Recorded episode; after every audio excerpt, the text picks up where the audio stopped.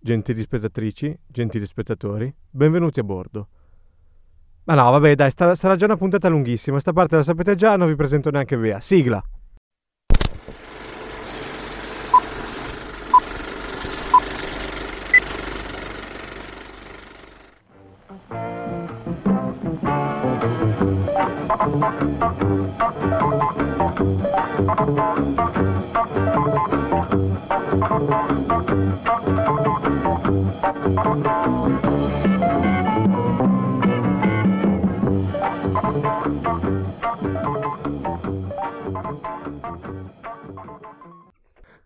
Eh, se volete sentirvi un intro decente andatevi a recuperare la prima parte di questa puntata che è già online, eh, anche perché se non l'avete ascoltata andate ad ascoltare dove parliamo un po' più del, del festival in generale. E ehm, adesso, aspetta, dai, ti faccio un po' parlare, ti faccio salutare. Ciao Bea. Ciao, sono Beatrice. Vabbè, questa la sapete già, appunto, come ha già detto Luca. Allora, nella prima puntata, insomma, ci siamo dedicati in particolare alla nostra amata sezione Orizzonti, però adesso andiamo un po' nel vivo del concorso di proprio Venezia 80, i premi che sono stati dati. Ripercorriamoli un po' insieme. Allora, innanzitutto i premi, contrariamente a quello che era stato per me l'anno scorso, non mi hanno deluso non mi hanno deluso particolarmente perché ho avuto la fortuna di vedere i film premiati perché l'anno scorso non avevo visto il film di Guadagnino, non avevo visto eh, Gli orsi non esistono, non avevo visto neanche All the Beauty and the Bloodshed, quindi mi ero perso tutto il podio, quest'anno a me è andata bene e sono riuscito a vederli. Ok, allora io l'anno scorso non c'ero Quest'anno, beh, primo anno, allora, mh, un po' di cose che hanno ricevuto il premio sono riuscita a vederle, però parliamoci chiaro, io adesso mi metto a piangere perché purtroppo non sono riuscita a vedere Poor Things, che era il film alla fine più atteso e forse anche proprio si sapeva che avrebbe vinto quello, Leone d'Oro, perché probabilmente io non l'ho visto, ma da come me ne hanno parlato tutti, insomma, erano tutti d'accordo sul fatto che avesse una forza particolare quel film.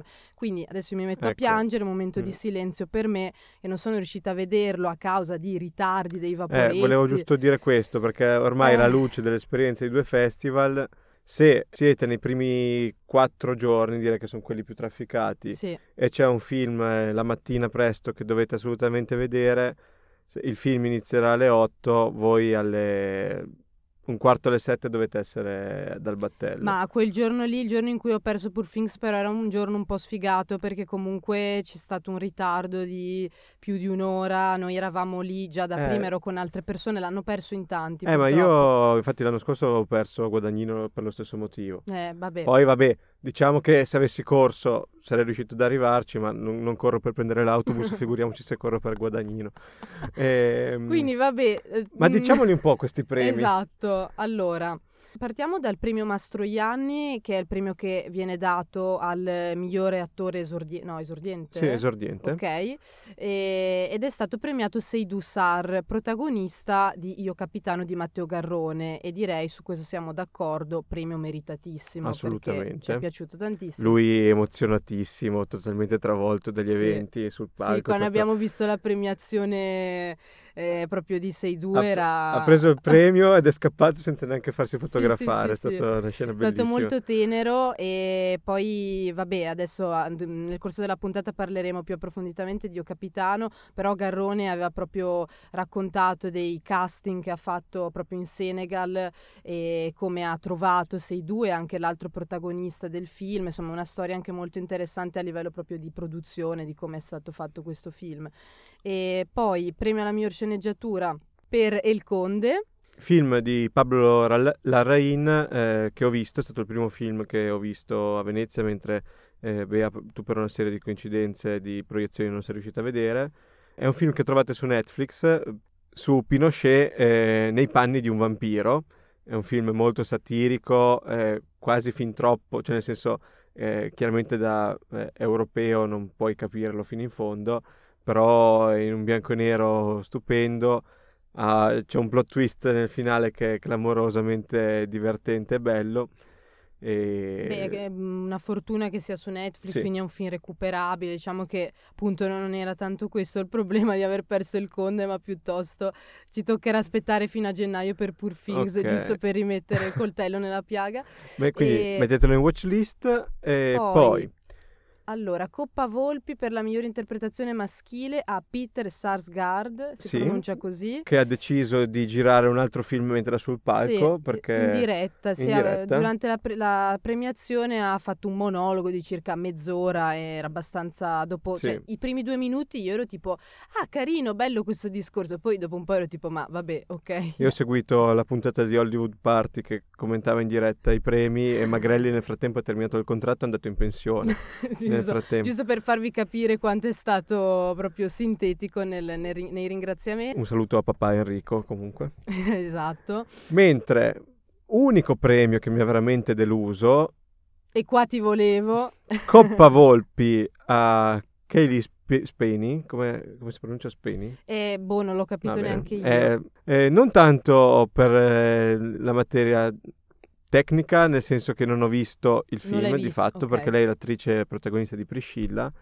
Però, e poi adesso te la, lascio a te il commento sul premio, eh, è salita sul palco, l'ha ritirato come se avesse ritirato il secondo premio, il torneo di bocce di Rocchetta Ligure, che consisteva in una coppetta e un salame. Cazzo, è una Coppa Volpi, l'hanno vinta le, le più grandi attrici della storia del cinema, tu l'hai vinta per quello che apprendo per grazia divina, dovresti minimo strapparti i capelli. Cioè, no- Sì, allora effettivamente è stato abbastanza alienante il suo arrivo sul palco, il suo modo di, di prendere questo premio. Poi, ora, niente contro Kaylee, però eh, appunto era anche una delle sue prime, eh, uno dei suoi primi ruoli importanti, quindi diciamo è anche una cosa, cioè ha un certo valore vincere la Coppa Volpi per questa interpretazione, quindi un minimo di... Insomma, Dai, su, un po' più animo, di animo, entusiasmo, animo. Allora, io ho visto Priscilla, film di Sofia Coppola, anche questo era molto atteso. Allora, intanto, prima, eh, piccola parentesi, dico non ne posso più di questi biopic perché basta. Poi, vabbè, ci siamo- io mi sono presa anche Ferrari e Maestro, forse Priscilla alla fine. eh, era quello più lineare come biopic che ho visto a Venezia e non è che sia un brutto film, a me non ha più di tanto colpito, però eh, sicuramente la storia eh, che racconta, cioè la famosa versione di Priscilla della storia di Elvis proprio del matrimonio con Elvis. È come dire, è un tema sempre molto importante perché cioè, la storia non è solo quella di Priscilla, ma proprio in senso più ampio è quella di un rapporto malsano appunto con, con Elvis e in generale un- insomma, una cultura molto patriarcale, lei che rimane imprigionata in questa storia. Ora, eh, lei era in coppia con Jacopo Elordi che faceva eh, Elvis, e alla fine il suo lavoro l'ha fatto, nel senso che non è che ha fatto una brutta prova d'attrice, eh, ci stava, nel senso ok, però non mi ha colpito così tanto e forse questo premio, non lo so, poteva Secondo me rapinata Lea Seydoux in, eh, In La Bête. La Bête di Bertrand Hanno Bonello. detto che era una buona interpretazione quella di Lea Eh, Seydoux. ma anche solo, ripeto, poi il film non l'ho visto, era un po', è un poco sensato paragonarlo, ma anche piuttosto Penelope Cruz, solo per il fatto che Sì, lei è sempre a Venezia, c'è a casa al Lido a momenti, perché è vero, ogni edizione del festival c'è sempre lei, però eh, Penelope Cruz in Ferrari ha un ottimo ruolo. A me è piaciuta molto è Penelope sempre- Cruz in Ferrari, bravissima. specialmente in alcune Mm. scene eh, è stata molto brava, forse in altre eh, un po' caricata, però magari appunto anche proprio per le indicazioni insomma, che le ha dato Michael Mann, essendo il suo personaggio un po' vulcanico, però nel complesso anche a me Penelope Cruz è piaciuta molto e forse sì, forse lei lo meritava il premio quest'anno. Vabbè, Priscilla uscirà al cinema e poi su Mubi, quindi un- se comunque sì. è un film che vale la pena come tutti i film recuperare, specialmente sì. se vi interessa. Sì, sicuramente è un film che va visto perché comunque Sofia Coppola è una regista che personalmente apprezzo molto. Forse io, sì, lei è una regista minimalista, è sempre molto, diciamo, cioè ehm, è stato anche bello il fatto che abbia raccontato questa storia in modo lineare, anche molto oggettivo, cioè Priscilla non è vittimizzata, insomma, mh, le cose sono raccontate per quello che sono e poi va anche detto che il film è tratto proprio dal libro che è stato scritto da Priscilla, Elvis and Me, quindi proprio la storia personale di Priscilla mh, e del suo matrimonio con Elvis. però comunque non è un film che mi ha proprio trascinato, travolto. Io cerco sempre anche un po' quello in un film così, soprattutto se di una regista che apprezzo molto come Sofia Coppola, però vabbè, insomma, così.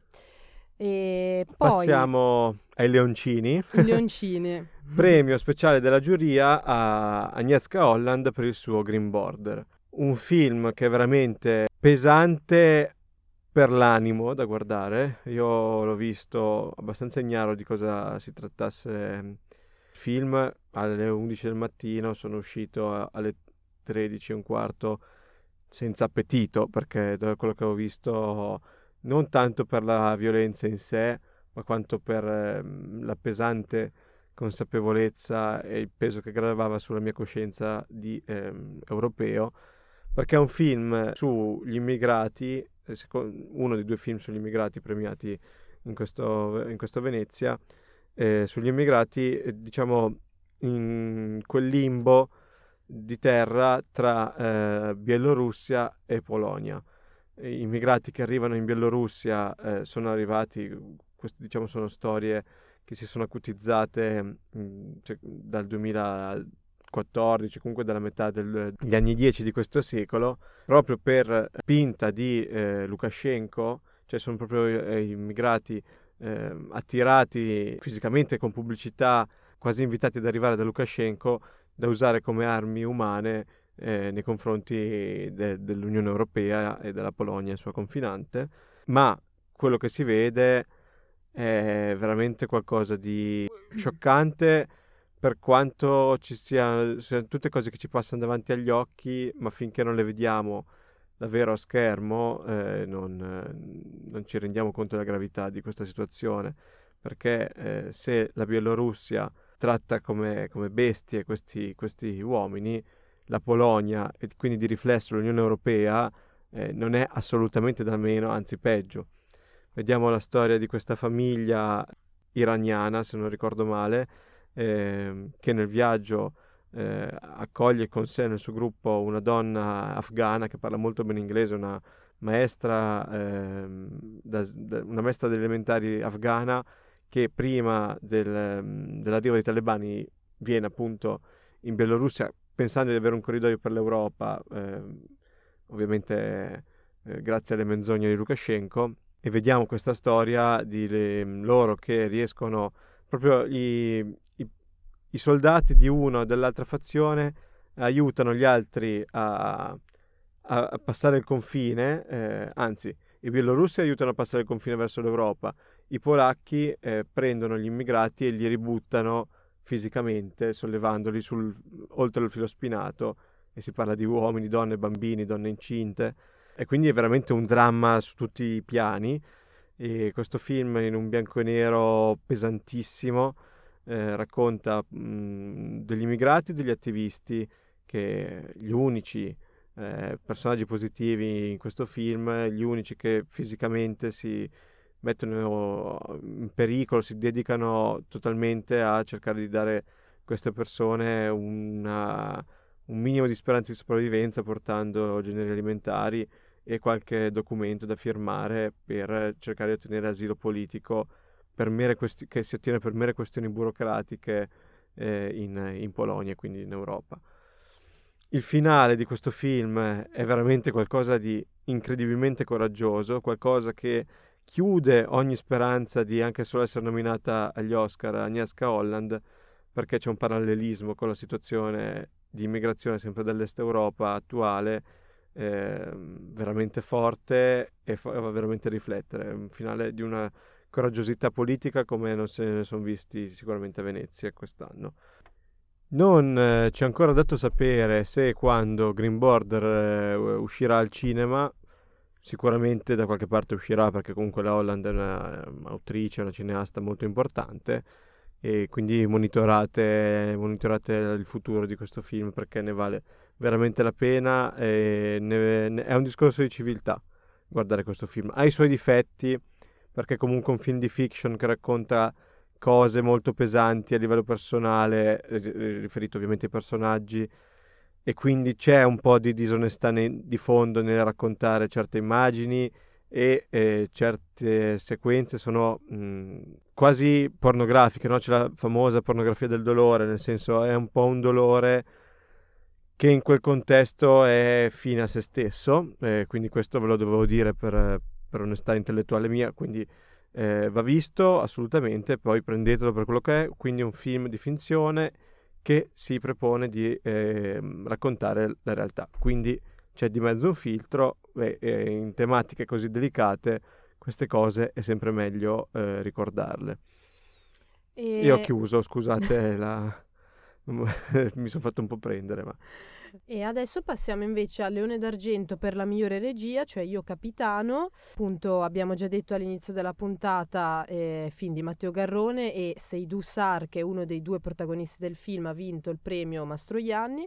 L'altro eh, protagonista è interpretato da Mustafa Fall e appunto Garrone fece dei casting in Senegal per eh, trovare, diciamo, praticamente tutti gli attori eh, del film e è tutto in lingua in Wolof e in francese, Wolof mi pare si pronunci, sì, che è appunto la lingua parlata a Dakar e appunto parlata dai nostri due pro- giovani protagonisti senegalesi e che appunto nel film sono Seydou e Moussa e, mm, e poi anche è eh, in francese ed è un film, è bello questo anche il fatto appunto che Garrone abbia voluto eh, mantenere la lingua originale c'era anche stato un tentativo di doppiaggio, ha detto Garrone intervistato subito dopo la prima di O Capitano, però ovviamente si perdeva la forza eh, appunto di quella lingua e di tutta la storia.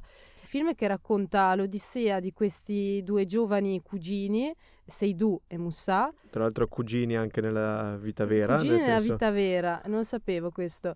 E quindi loro eh, hanno questo sogno di arrivare in Europa, arrivare in Italia e, e, all'inizio c'è anche una grande spensieratezza nei confronti del viaggio che dovranno fare. Forse anche sembrano quasi un po' ingenui, un po' sprovveduti. E I due personaggi sono estremamente affascinanti a parer mio perché hanno proprio questo candore, sono estremamente naif e qui appunto va detto grandissime interpretazioni meravigliose dei due giovani attori, ci trasmettono tutto questo senso anche proprio dell'avventura. Quindi loro partono di nascosto dalle loro madri, lasciano Dakar e inizia il loro viaggio dal Senegal per arrivare poi fino in Libia e poi lì poi si imbarcheranno eh, per le coste italiane, verso le coste italiane. Quindi Garrone eh, vuole raccontarci questa storia dal loro punto di vista e l'ha detto più più volte in diverse interviste, non è tanto vederli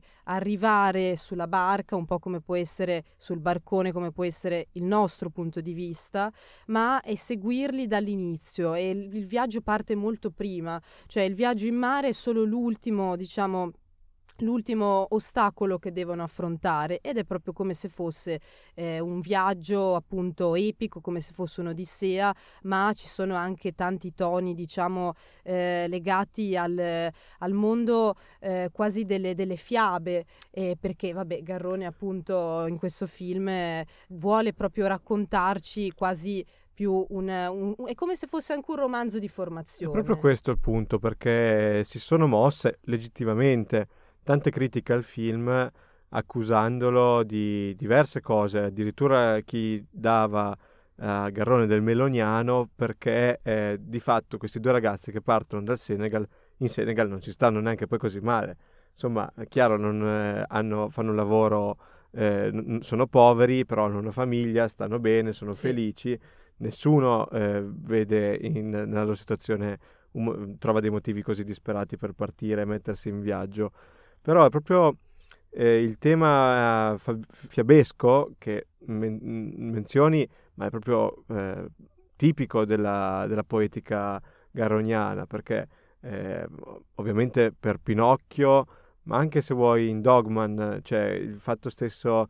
Eh, sono due film estremamente eh, reali, attaccati alla terra, attaccati all'umanità, eh, però anche in Dogman quel quartiere lì le sue, le sue atmosfere, l'elemento eh, dei cani, eh, così come insomma costruisce una sorta di, eh, di alone eh, favolesco attorno alla vicenda, no? Sì. in questo film ci sono dei momenti che potrebbero far storcere il naso se ci si aspetta un certo tipo di film, perché come non so, la traversata in mare Va, mm, il mare non ci sono tempeste, va tutto semplice, liscio, tutto la barca funziona, sì. ma sarebbe solo stata una cosa tra l'altro terribilmente noiosa narrativamente e ter- mm, terribilmente banale, ma non è quello il punto del film, non è che vogliamo fare un documentario come può essere, non so, Fuoco a mare di Gianfranco Rosi eh, del 2016. È un film che eh, ci aveva anche provato, io mi, mi sento anche di di difenderlo, che Cozzalone con Tolo Tolo. Poi non aveva funzionato questo racconto, questo ribaltamento di prospettiva, stavolta vissuto dal personaggio di Che Cozzalone, non aveva funzionato perché male si sposava quel personaggio all'interno di quel contesto e tutto perdeva forza.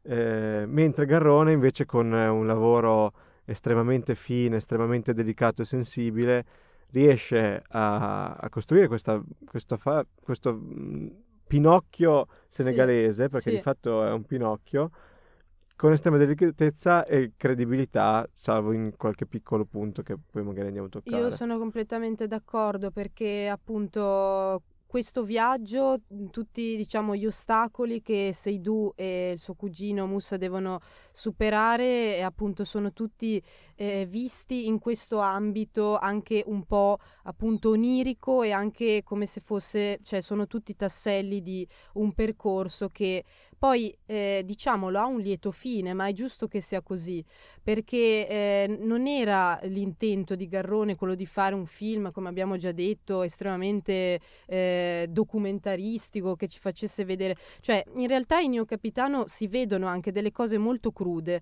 quindi mh, mm, questo, questa parte sicuramente, cioè, Garrone non è che ha detto è una, un viaggio, una passeggiata di salute, cioè attraversare il Sahara e tutto quello che succede, i rapporti rapporto che poi avranno con gli scafisti e insomma tutto quello che devono superare sono ovviamente delle prove dure e, e ti fanno riflettere sulla vera situazione che noi viviamo tutti i giorni, che basta accendere un, un telegiornale. Però eh, Garrone un po' è come se poi creasse una cosa che è un po' a sé stante. Il film è una storia a sé stante, è questo percorso di, di Seidu e del suo amico e alla fine eh, lui raggiunge quello che deve raggiungere, è proprio un percorso di formazione e poi ci sono tantissimi appunto elementi onirici e quindi anche un, un film è proprio bello da guardare. Eh, Assolutamente. Però che comunque fa riflettere. Io questa cosa ci credo, cioè un film che tu empatizzi così tanto con il viaggio che fanno eh, questi due ragazzi che è impossibile comunque, anche se è tutto appunto in una dimensione fiabesca, onirica, è impossibile comunque non farsi delle domande sulla realtà.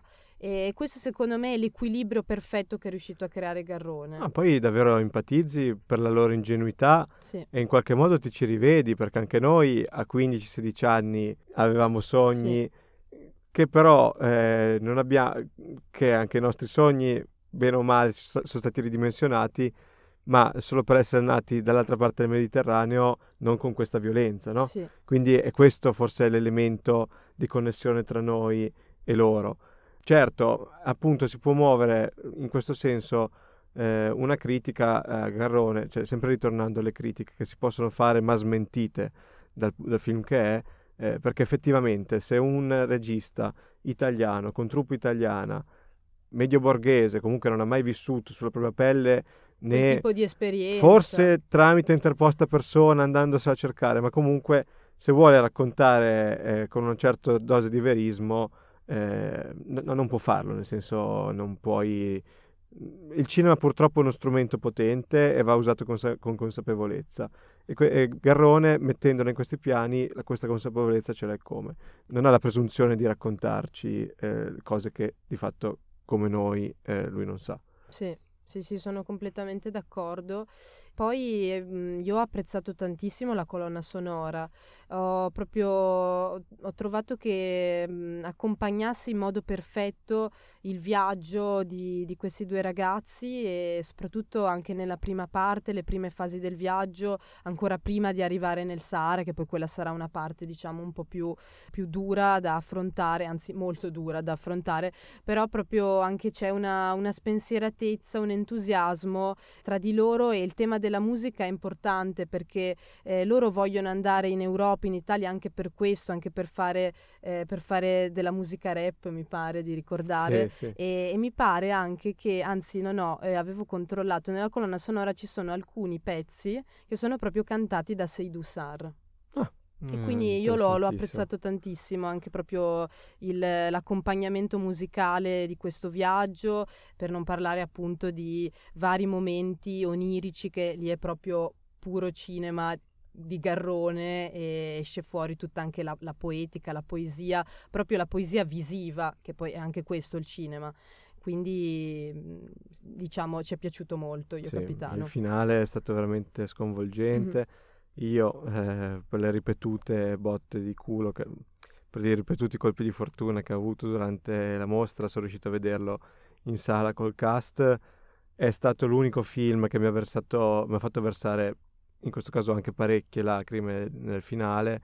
Veramente, anche solo il ricordo di quella sala grande, della standing ovation eh, che c'è stata, della commozione di tutto il cast, perché erano comunque una ventina di, di persone coinvolte, di, di, non so se tutti senegalesi, ma comunque di etnia africana coinvolte eh, in quella proiezione, quindi c'era un sacco di persone che si commuovevano, storie Instagram. E, ehm, insomma, è un film che mi rende orgoglioso comunque eh, che, che sia nato nel mio paese, come un sentimento che avevo durante il film, bene o male, che bello quando riusciamo a far sì che le cose funzionino, a dare a queste persone un futuro, il futuro che comunque per essere umani si spetta loro di diritto, quelle poche, tante, eh, ognuno ha proprio la coscienza politica a volte che funziona, il nostro tessuto sociale, insomma a me inorgoglisce, quindi vabbè, sì, volevo solo dire queste io. cose qua. Eh, sì, sì, e poi ovviamente se si tratta poi di temi così delicati, eh, cioè la realtà è molto più complicata di un film, non è appunto questo film, la, la vera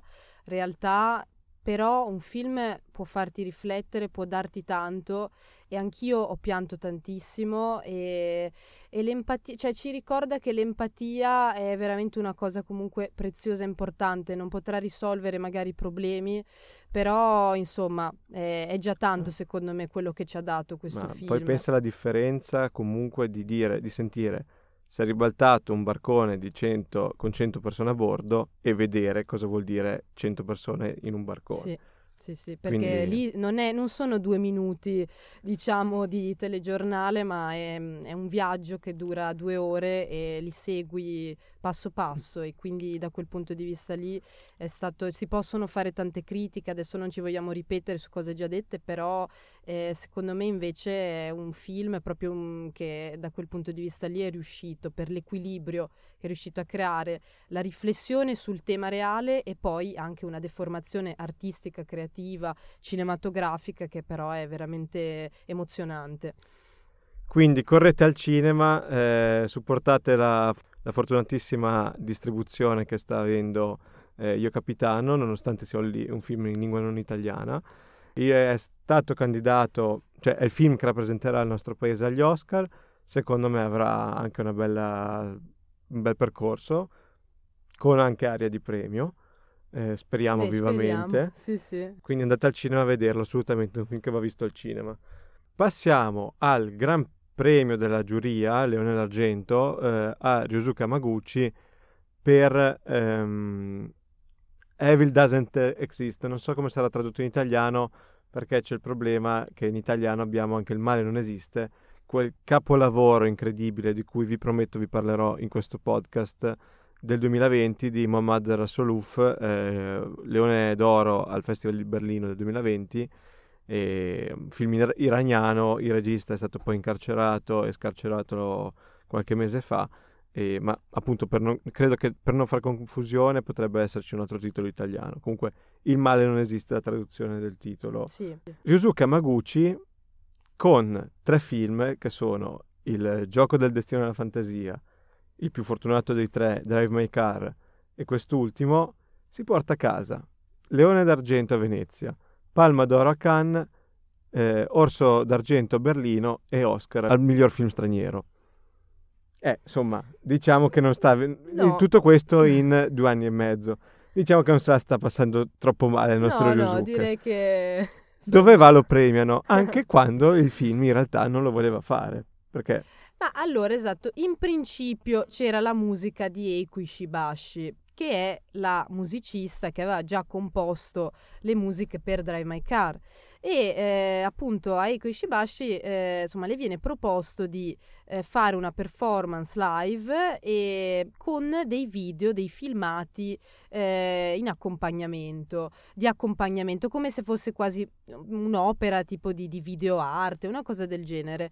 E, e, quindi lei subito si rivolge ad Amaguchi con cui appunto si era trovata molto bene, c'era stata una bellissima collaborazione ed era nato anche proprio un rapporto di amicizia, si rivolge ad Amaguchi quindi vengono fatte le riprese per questi filmati di accompagnamento alla musica di Shibashi e, ehm, e diventa diciamo un piccolo film, un cortometraggio, un mediometraggio che si chiamava Gift, solo che a quel punto lì c'erano già troppe idee. E, e allora eh, Eiko Ishibashi e Amaguchi hanno deciso di continuare a eh, proprio scrivere una vera sceneggiatura per quello che poi sarebbe diventato un vero lungometraggio, cioè Il male non esiste, perché già nel, nel primo nucleo diciamo di, di riprese, filmati di accompagnamento per la musica, c'erano già eh, i temi appunto quelli della natura e quindi le riprese eh, per esempio degli alberi, le bellissime riprese sugli alberi, sui prati, ruscelli e, e c'era anche già il tema eh, del, dell'arrivo diciamo di, di, un glamping che potesse disturbare eh, la quiete di quei posti, di quei luoghi e poi però insomma eh, diciamo il progetto è andato avanti ed è diventato questo film. Ecco, ehm, questo film appunto... Sentiamo eh, adesso la trama. Che mm, a parte che si apre con questa meravigliosa ripresa delle chiome degli alberi viste da sotto, con il sottofondo il cielo, che eh, nello scorrere del, di questo carrello lunghissimo eh, rievocano alla mente eh, un fiume e poi vedremo che proprio il tema dell'acqua è un tema ricorrente durante Ritorna lo stesso sempre. film e appunto è un film ambientato in questa campagna giapponese che vive di una quotidianità molto semplice, molto legata alla terra, non so, l'acqua del ruscello usata per fare gli udon, eh, il tuttofare del villaggio che spacca la legna. Questa eh, quotidianità rur- rurale viene a un certo punto turbata dall'arrivo di questa impresa di spettacolo, di questi due personaggi che la rappresentano, che si manifestano la loro volontà di comprare un terreno per costruire un glamping, che è cosa che con sommo orrore ho, in, ho appreso esiste già, che sono dei campeggi eh, a 5 stelle, diciamo, dove non c'è nulla di naturale, però si dorme in tenda in ambienti lussuosissimi, eh, tutto appunto glamping e la crasi tra glamour e camping. Insomma, si mh, mm, propongono di fare questo, questo villaggio turistico, eh, chiamiamolo così, con eh, un certo fare inconsapevolmente quasi prepotente e indelicato nei confronti di quelle che sono le dinamiche invece della vita di questi, sì, questi del, posti. della comunità di questo villaggio tra le montagne dietro Tokyo che si chiama Mitsubiki. Ah, e... brava Mitsubishi, sì sì. Tu hai, fatto i compiti a differenza mia. Mitsubishi e, ehm, e quindi eh, per me eh, questo film è stata l'esperienza cinematografica che mi ha dato di più a Venezia 80 eh, perché è un film mh, sul rapporto tra uomo e natura ed è un film appunto che scorre, ma scorre lentamente, proprio come il ritmo della vita eh, degli abitanti di questo villaggio, scorre lento proprio come un ruscello, lento ma inesorabile fino ad arrivare a quell'ultimo atto finale appunto del, del film eh, che è spiazzante, è un ultimo atto crudo e così diretto solo come la natura sa essere, a parer mio. E, ehm, e, quindi diciamo che c'è questo, questo, finale così spiazzante per me, ma anche catartico. Il male non esiste in natura, ma se a un certo punto esiste, eh, esiste per colpa di uno squilibrio che ha creato l'uomo. E penso che sia questo proprio uno dei temi centrali del, del film, quindi lo squilibrio che crea l'uomo e, ehm, e invece il, diciamo, uno dei protagonisti del film, appunto il tuttofare del villaggio che si chiama mi, car- mi, pare Takumi. Ma come sei brava, Bea? Volevo sapere tutti i nomi precisi giapponesi, però aspetta, era giusto, sì, era giusto. Vabbè, Takumi. Ah, se li hai scritti, se li hai scritti. però li ho detti senza leggerli, ho solo ricontrollato.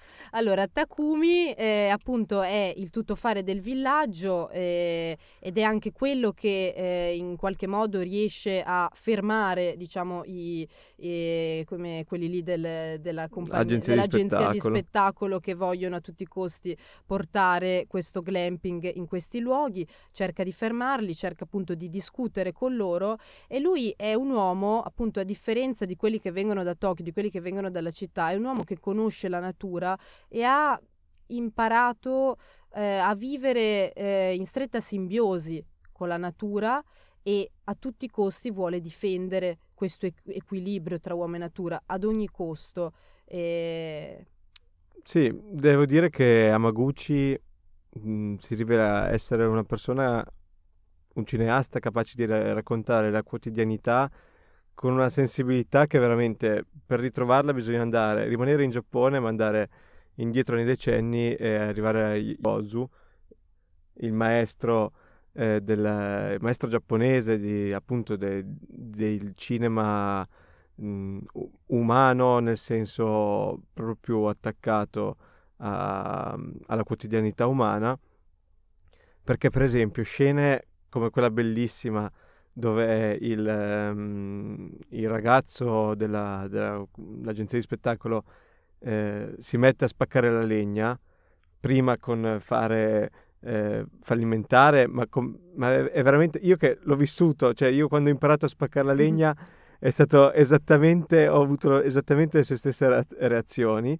Insomma, non so come spiegarlo bene a parole, ma è veramente una cosa che ti riempie il cuore. Sì. È, ehm, veramente c'è una sensibilità eh, dietro quest'uomo che è incredibile. È incredibile, una sensibilità per i dettagli. A parte che anche, anche appunto la musicista Eiko Ishibashi ah, ha detto sono... in un'intervista, sì, le musiche sono incredibili, cioè proprio immagini e musica, natura e musica sono proprio eh, il film.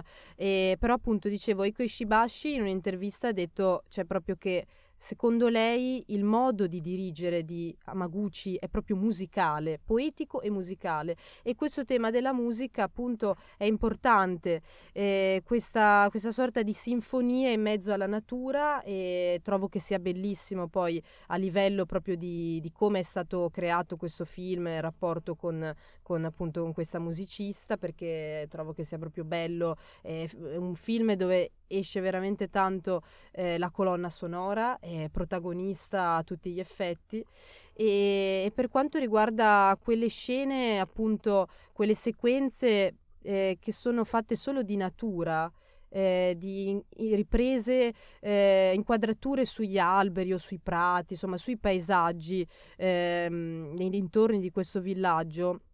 Ecco, per me è stato come se Amaguchi volesse donarci quel tempo così lento a noi spettatori per farci immergere innanzitutto in quel contesto e poi anche proprio per farci riflettere su eh, quanto conosciamo la natura. Sembrava chiederci ma quanto la conoscete la natura? Per voi forse è diventata, cioè per molti di noi forse è diventata un'estranea ed è così per quelli che arrivano da mm. Tokyo. Mm. E sembrerebbe un film forse per que- tutto quello che abbiamo detto, anche proprio per questo tema catartico delle immagini della natura, potrebbe anche sembrare per buona parte della sua durata un film conciliante, ma è tutt'altro.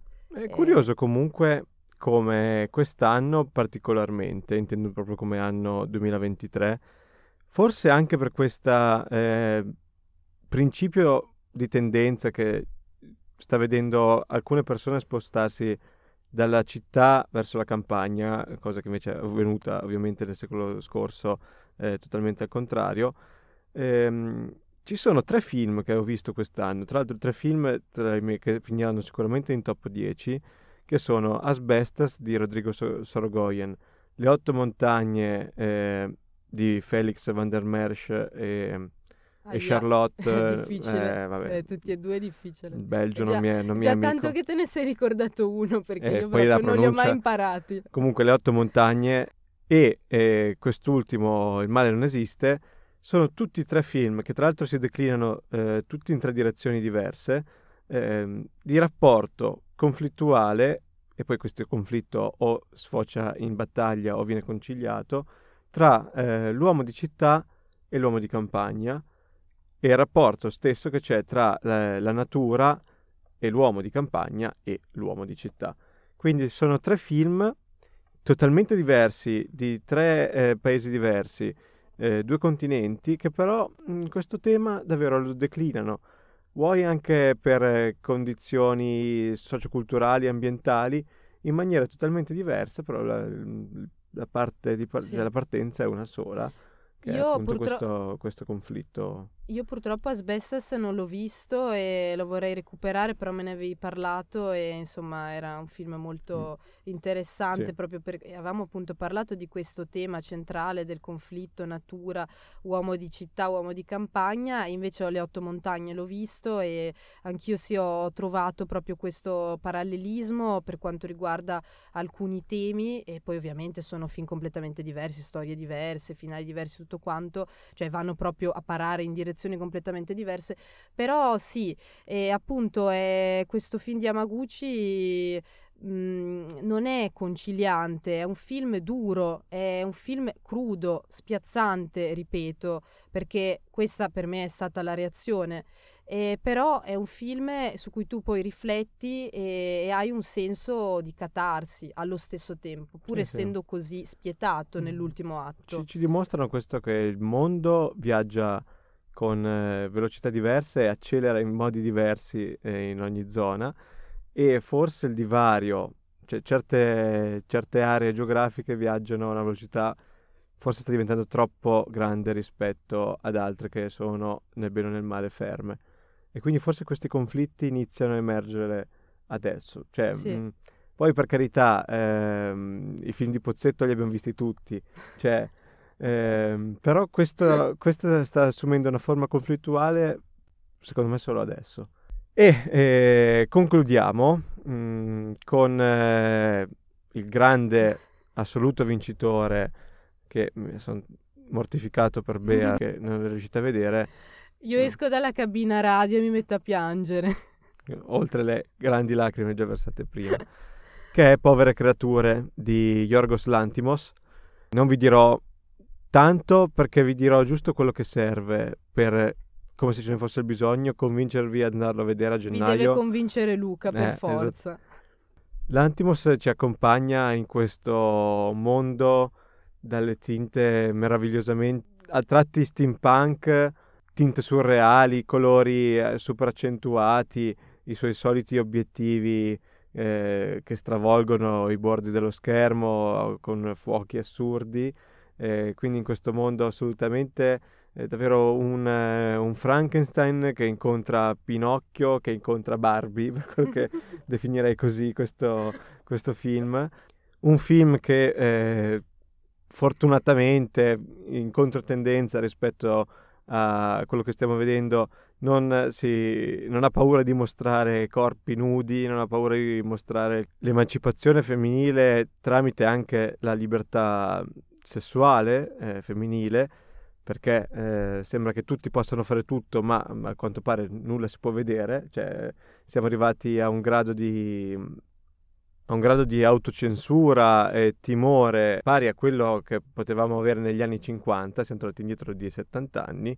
Secondo me questo Povera Creatura è tutto ciò che Barbie non è stato perché è un film che parla di emancipazione femminile eh, se vogliamo anche un coming of age cerebrale più che fisico, ehm, perché adesso vi racconto giusto l'incipit della trama per mettervi ancora più curiosità, ma comunque credo che siano cose che siano già risapute. Questo scienziato pazzo, questo novello Frankenstein, eh, interpretato da un meraviglioso Willem Dafoe, ehm, ripesca il cadavere di una giovane donna suicida, eh, Emma Stone, merav- mai così meravigliosa secondo me, che eh, questa donna, oltre ad essere suicida, era anche incinta, ripesca questo cadavere e ehm, il cervello della donna ormai è andato, ma il cervello del figlio no, quindi impianta eh, appunto questo cervello nel, eh, nella testa della madre e vediamo quindi questa Emma Stone all'età eh, cerebrale di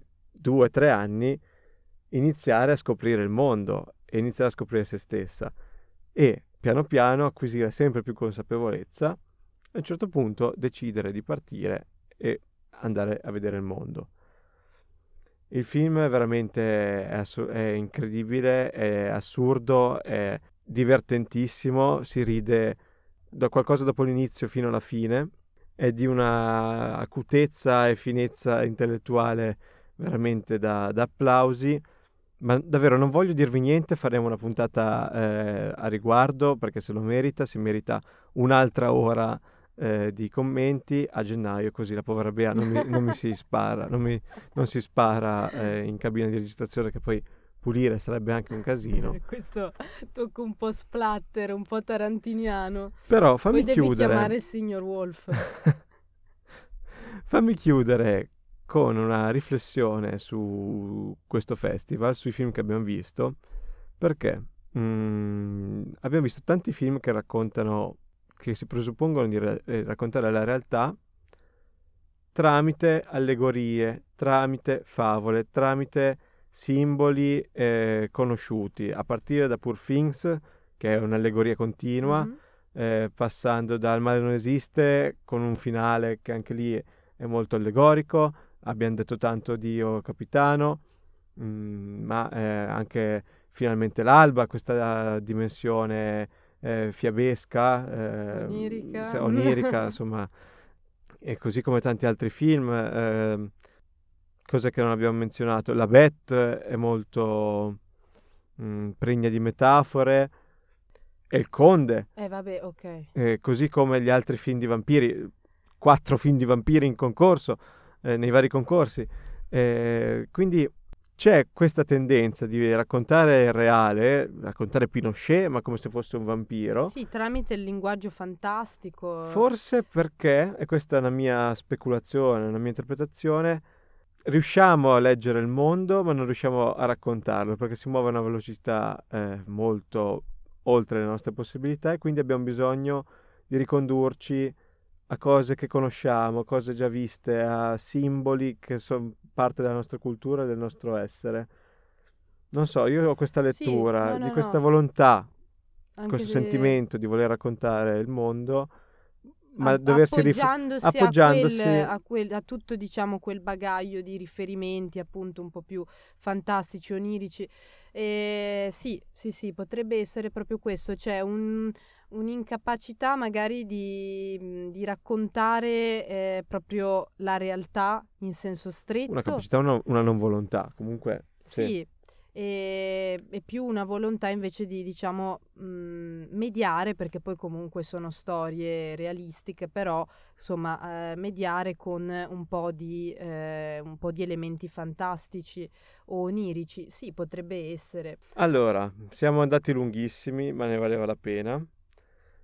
Siamo comunque molto soddisfatti di aver visto tutti questi film, di essere andati a Venezia e averveli raccontati. Abbiamo altro da aggiungere? Eh, ma io direi chiudiamola qui, soprattutto facciamo, facciamo un'opera di bene, Sì, finiamo la puntata. Dopo, dopo l'ora è un sequestro di persona. È abbastanza. Adesso siamo sì, un'ora sì. e un minuto, non so in montaggio cosa verrà. Sì, magari in montaggio poi riusciremo a smaltire un po' di materiale, lo faremo per voi, però insomma possiamo anche chiuderla qui.